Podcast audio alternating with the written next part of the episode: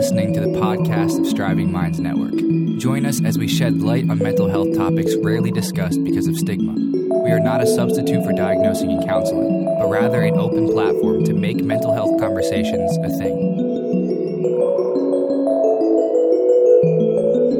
Thank you for tuning in again to Striving Minds Network. This is the podcast where we talk about all things mental health. My name is Esther Gomez, your host, and today I have invited Kayla Marmaros. Hi, Kayla. Hi, how are you, Esther? I'm great. Thank you. Thank you for joining us. Thank you for having me. Do you mind sharing a little bit about yourself? Of course. Yeah, so my name is Kayla. I am a licensed mental health counselor, and I've been working with clients for almost seven years now. I recently opened a psychotherapy practice in Coral Gables, Florida. It's called Pillar Mind and Behavior. And I'm just really excited to be here today. I appreciate you featuring me. Thank you. Tell us a little about a little bit about yourself, where you're from. Sure. So I am originally from Cleveland, Ohio, um, but I've actually lived in Miami close to 12 years now. So I kind of did most of my education here, um, my undergrad, one of my graduate degrees, and then I worked here in the counseling field for a bit after that. Um, I also took a little bit of hiatus from Miami. I worked in a private practice in New York for a bit when I was getting my doctorate degree in mental health counseling. And there I also had the opportunity to help run a research lab out of Pace University um, and I also got to teach a couple classes there. So that was really exciting. But I'm happy to be back here. Awesome. It seems like you've worn a, a lot of hats. Yeah, yeah, in a good way. I think it's it's nice to be exposed to different sides of the field. Um, I think at times it can be a little overwhelming or intimidating, but it just it, it made me kind of like a more well-rounded um, clinician. So it opened my eyes to a lot of different things, which was great. Uh, what made you decide to to get into mental health counseling? That's a good question. I get that a lot. I know, you know, a lot of different therapists kind of have their own story. For me, the best answer I have was just growing up really as early as I can remember, just always being very interested in others. I was always the little girl that was kind of quiet and just observing and taking things in you know, in my surroundings and just analyzing a lot. Um, I was always really interested in the human mind and human behavior.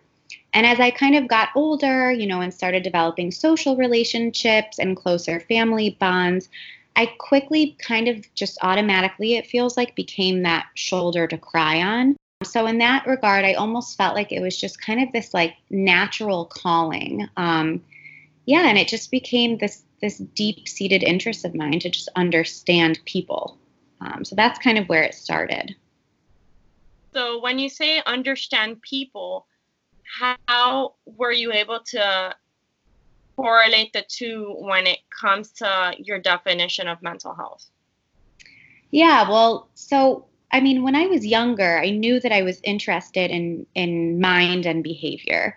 Um, I didn't know the technical term for that, so it would be years later that I would understand that was called, you know, psychology, um, understanding the human mind and the workings of that.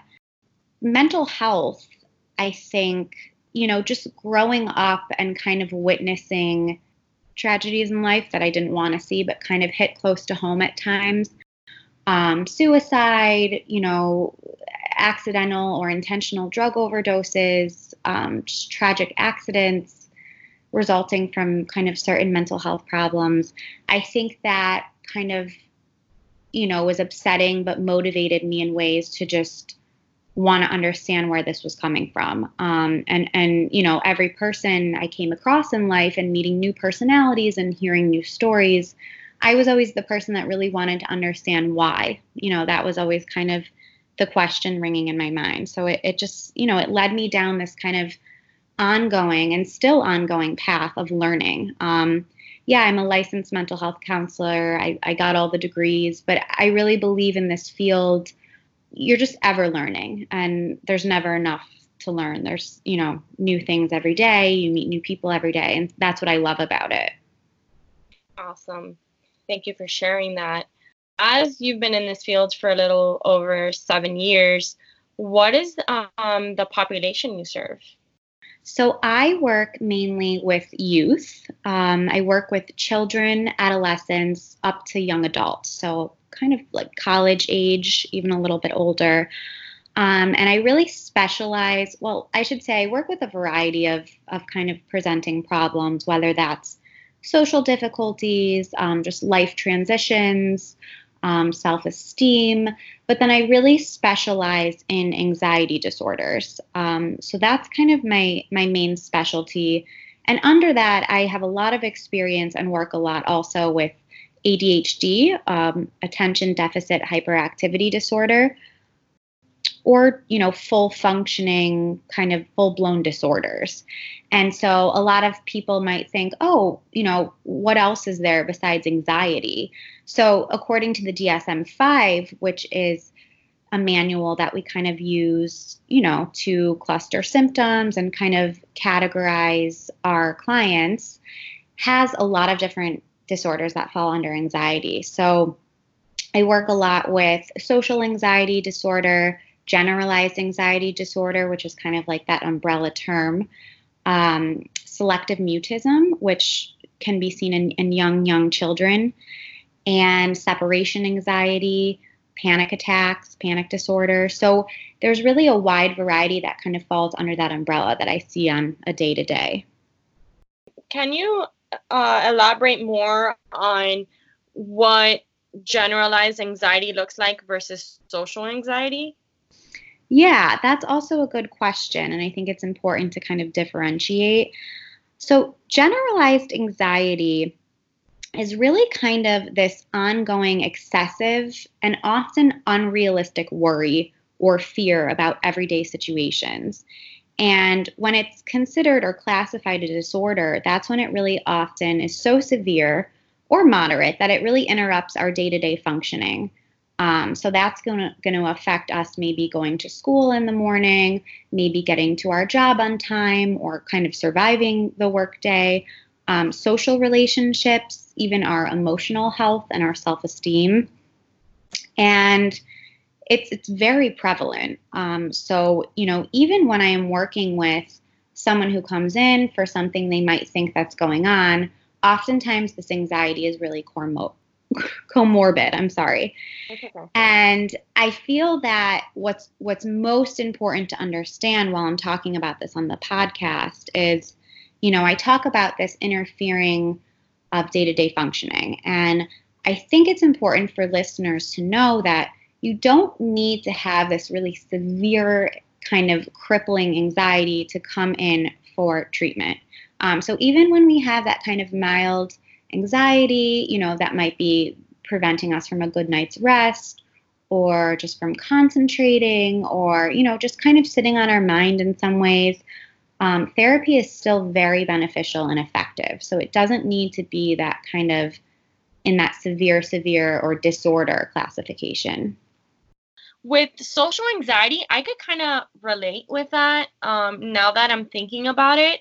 When I was young, I really had a hard time just being alone mm-hmm. in the sense like in front of people. So like in high school, I didn't have many friends. So like when the bus would drop me off in the mornings, like I didn't just want to sit there by myself with nobody. So I would purposely hang out, you know, before class started in the science classroom with a few other students and then I felt I guess, better. I'm more at ease. I guess my anxiety wasn't as high mm-hmm. versus, you know, just sitting by myself when everyone else had their own friends. I struggled with that a lot, like in high school and even as um, a young adult. I hated going to restaurants and sitting by myself. Yeah, yeah. It's thank you for sharing that. I mean, we hear that a lot. And like you said, adolescence is a really critical time period that kind of requires you to be social in so many ways. You know, you're you're going to school every day. Um, a lot of changes are going on. You're interacting with peers, with teachers. Maybe even you're at the point where you're finding a summer job. You know, all of that are getting into relationships.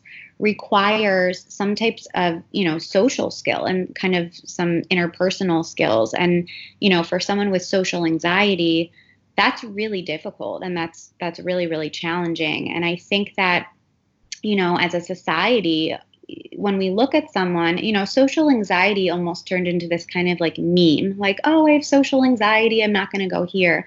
But it's really much more than that. I think people sometimes downplay it as kind of just being shy um, you know, and and it's not that. It's it's really something that can be much more um, debilitating and often, well, always, it really occurs in social situations where we feel we are exposed to to possible scrutiny by others, and that's really what we fear. So it's kind of this fear-based disorder, which which all anxiety disorders are. They occur when we overestimate a threat and we underestimate our ability to cope with it. Um, so, with social anxiety, we really have this intense fear of being judged and evaluated negatively by our peers or by other people. And what happens is we often cope by avoiding. And, you know, that seems like the quick fix, the easy answer naturally. Let's just avoid it and then I, I won't feel that. And, you know, that feels comfortable in the moment. But what it's doing is it's actually creating this kind of vicious cycle and it perpetuates this anxiety and it, it maintains it. And, you know, what's interesting is if we avoid for so long, what we're doing is we're really kind of using losing these social skills. And when we lose these social skills and we come up and we're faced with the situation again, we're just going to be more anxious. We don't have those at our hand. It's really kind of scary in the sense that it can wreak havoc on our emotional well being and social relationships um, if we kind of don't pay attention to it or get help for it. And then, w- what are some physical symptoms relating to social anxiety or anxiety in general? Yeah, so there's a lot of um, of those kind of physiological symptoms that come with any kind of anxiety. Um, with social anxiety, we'll often see or get reports of, you know, being in this social situation and we get flushing of the face, right? So that embarrassment, maybe a rapid heartbeat, um, some shallow breathing, you know, in excessive cases, when this anxiety kind of spirals, it can develop into a panic attack. So, often, too, I think it's interesting to note, I do see a lot of kids, and I have kids that come in with social anxiety who are using this coping skill of avoidance. You know, they'll they'll call their mom from school, I want to go home. They'll go to the nurse often, you know, saying that they're sick. And for them, it might feel very real that they are sick, but oftentimes these stomach aches and these headaches that they complain of are really manifesting from this this anxiety that they have. So it, it pops up in many many different ways. Um, you know, and it's important for all of us and parents and teachers to kind of be aware of that. And then you're t- talking about avoidance. How would that look like in an adult or young adult? Yeah, so, you know, as young adults, we do the same thing. Um, so, kind of, I'm talking in the context of school a lot, but if we replace that with work, right? So, you know, avoiding a work presentation oftentimes with social anxiety, there's kind of this subcomponent of presenting in front of people, which can be really nerve wracking for anyone. Um, I think, you know, when it becomes this kind of persistent fear that you're actively going out of your way to avoid all the time is when it, it becomes a big problem, right? We really can't get through it. So, in answer to your question with adults, we'll see them avoiding work obligations or social obligations. Um, you know, last minute canceling on social plans, just not being able to kind of handle that discomfort or unease. Will I embarrass myself? You know, what if I say something that sounds awkward? What will this person think of me? Um, the list goes on. It also affects, obviously, very much so as a young adult, you know, relationships, romantic relationships, friendships, kind of initiating and maintaining those friendships or relationships um, can definitely be kind of a consequence, you know, of this social anxiety. Can someone, is there a possibility for someone to acknowledge that they may have social anxiety? That's also a good question. So typically, often actually, someone who's diagnosed with social anxiety or has social anxiety is very aware of it. Um, they know that this is really getting in the way of their day to day. Um, you know, it pops up every every day. They can feel it. While some of the physiological symptoms, like I mentioned, for someone younger, you know, the stomach aches, the headaches, they might not be able to connect that as clearly to, oh, this is my social anxiety. That person likely can kind of verbalize and come to terms with the fact that, you know, this is wreaking havoc in my life. I'm socially anxious around people. I get nervous before events. I avoid events. So they have that insight. How often do you see people come in when they're addressing their anxiety? Or it's usually for something else? Well, you know, I always say I feel like our society today is doing a great job with mental health awareness. So even platforms like your podcast is is great. You know, we're seeing more and more of these things. We're seeing on the news, you know, mental health is a huge topic. So I think that that's kind of brought awareness to all of us. I do think we're still working on reaching out for help for ourselves. I think that's still in in some ways to some people a little bit shameful if you will, a little embarrassing. So with that in mind, I definitely feel there's a lot more people out there that that haven't come forward with this. Um, with this kind of social anxiety or, or some type of anxiety. I do feel though the people that come in were able to kind of quickly recognize that this is what's going on. And and with them having that insight oftentimes they'll come in and say you know this is what i am struggling with. Maybe they might not know the name for it but they'll be able to describe it how it's affecting their lives. And the good news is it's it's treatable. Um, this is something that there's a lot of evidence based research out there and therapies to to treat any anxiety disorder, but we're talking specifically about social anxiety right now. Do you have any insights on healthy coping me- mechanisms for people that struggle with either severe anxiety or just the normal day to day anxiety? Yeah, well, so I and I should have mentioned this earlier. I realize I didn't. So I am certified in something called cognitive behavioral therapy, which I know you're familiar with. Um, for our viewers, CBT for short, it is kind of the connection between our thought patterns, our feelings, and our behaviors. And so the way I work in therapy is I really kind of start at the origins of our thoughts and the patterns of our thoughts and kind of our core beliefs growing up and kind of how that manifests this whole cycle of how we feel and then how we behave. And the reason I bring that up is sure, there's definitely kind of shortcuts or little techniques to use day to day with this anxiety. Um, I, f- I feel, though, and I might be biased, that there's always a deeper kind of root. And I think that in order to kind of clear this up and lessen this anxiety, we really need to get to that. So, I mean, in answer to your question, kind of some of the day to day things that you can do, you know, um, breathing techniques, practice meditation, you know, before getting nervous for a social event. I would say the number one thing is catch yourself when you're avoiding, catch yourself when you're trying to make an excuse to sit home. And maybe not every social event in the beginning, but choose one or two that you feel you can push yourself through.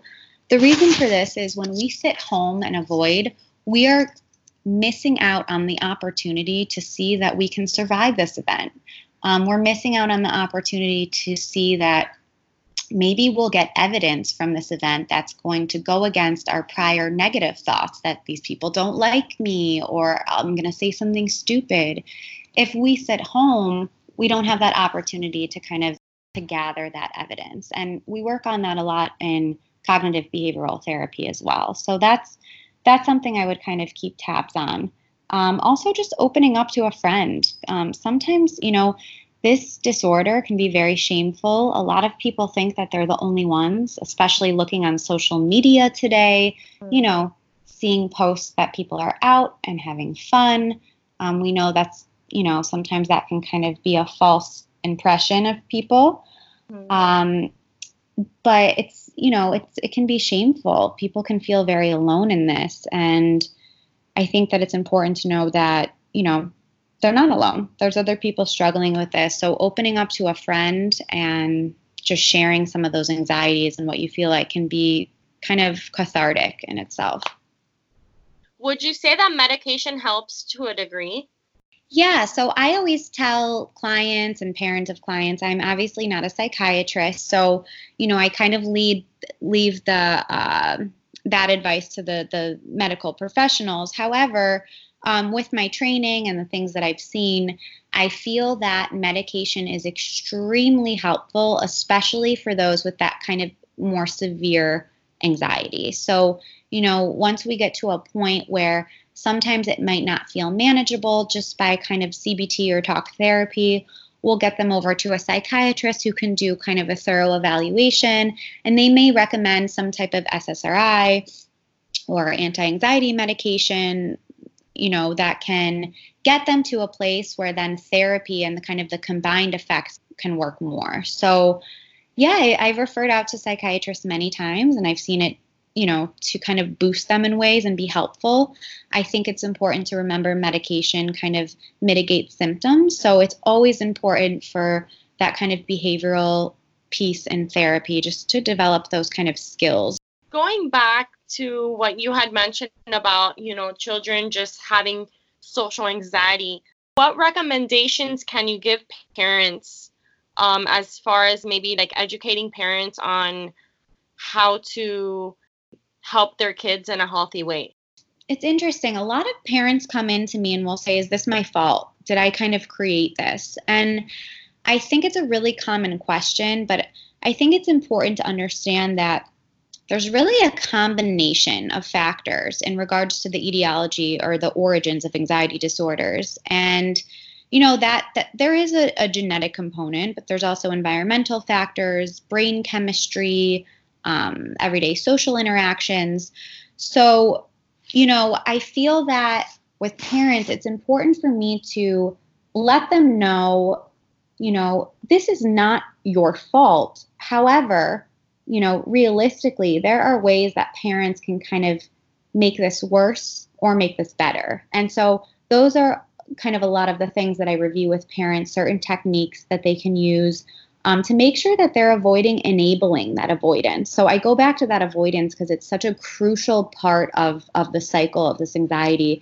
And oftentimes with children, you know, as as I completely understand, a parent does not want to see their kid uncomfortable. So when their kid calls from school completely anxious, they need to come home, or they beg mom in the morning and they're crying, I don't want to go you know, often parents will kind of give in um, for different reasons. You know, people have told me before they don't want to see their kids suffering, or maybe it's easier on mom not to fight with the child in the morning.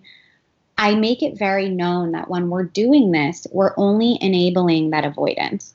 And what that's teaching your child is when something difficult or uncomfortable comes my way, I can just take the easy way out and just avoid all along not realizing that it's really perpetuating the cycle. It's making that anxiety more intense. So I do a lot of psychoeducation with parents, um, just in terms of what this looks like in the brain, what's what neurotransmitters are being affected, how that's manifesting in their behavior, and kind of what they can do as a parent to maybe help better the situation. When, um, as you mentioned, with the brain, the brain's activity, can you elaborate more on brain chemistry? Sure.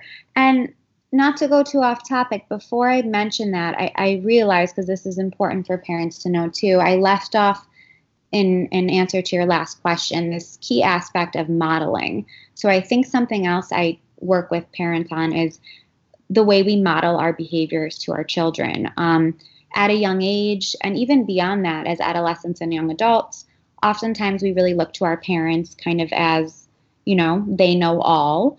And when, as parents and adults, we model these behaviors, let's say when we're anxious ourselves, and we respond with a coping mechanism such as avoidance or maybe getting really upset or not handling it in an appropriate way, our kids easily pick up on that. And you know, they learn our coping skills from our parents. So it's just important to remember that when we confront our own anxiety as parents, um, we handle it in ways that that we would feel comfortable with our child mimicking.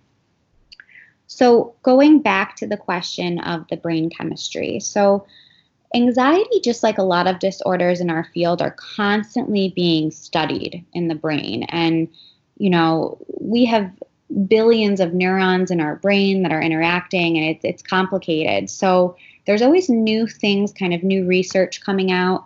What we know with anxiety is just a few kind of areas in the brain that are being lit up um, are the amygdala, the prefrontal cortex, and the hippocampus. And each of these kind of have different functions. So, for example, the amygdala is kind of known as our primary fear processing center. Um, our hippocampus has to do with memory, and it provides context to situations kind of based on similar experiences. And then our prefrontal cortex has to do with our attention, emotions, and social behavior.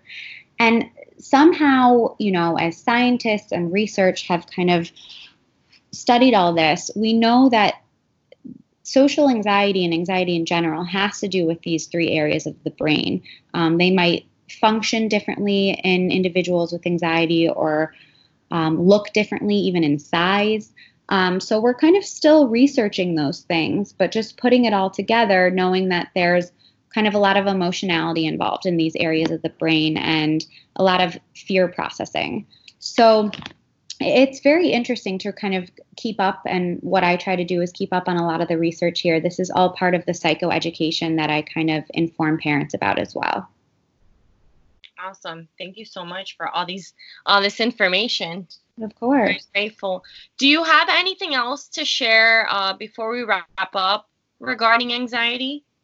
Um, yeah, I think I just want to mention one thing which I didn't mention earlier. And I think it's important for people to recognize that anxiety really exists on a spectrum. So it's actually completely normal for every single one of us in this world to have a little anxiety um, and even sometimes to react to a stressful situation with a little anxiety.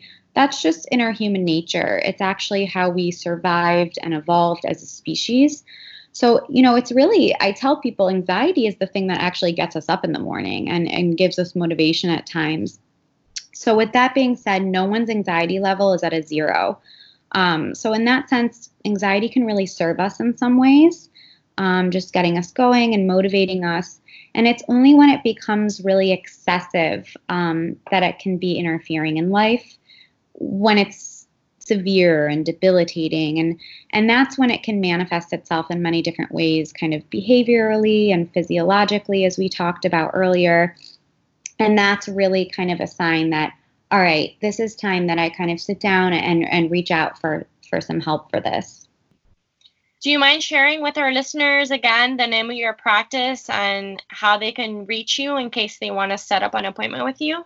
Yeah, sure. So my practice is called Pillar, P I L L A R, Mind and Behavior. It's located in Coral Gables, Florida. The way that you can set up an appointment probably most easily is going to my website. That's www.pillarmindandbehavior.com. Um, you can read a little bit of more about the treatments that I provide and my background, and also kind of submit any questions or set up an appointment. And then also, I'll give you guys my number. It's 786 332 4340. And I offer free 15 minute phone consultations to see if it's an appropriate fit. So I look forward for anyone and encourage anyone. If any of this kind of resonated with you, come forward. Don't be ashamed. This is very common, and I'm so happy to help. Thank you for listening. For more information, visit us at www.strivingmindsnetwork.com.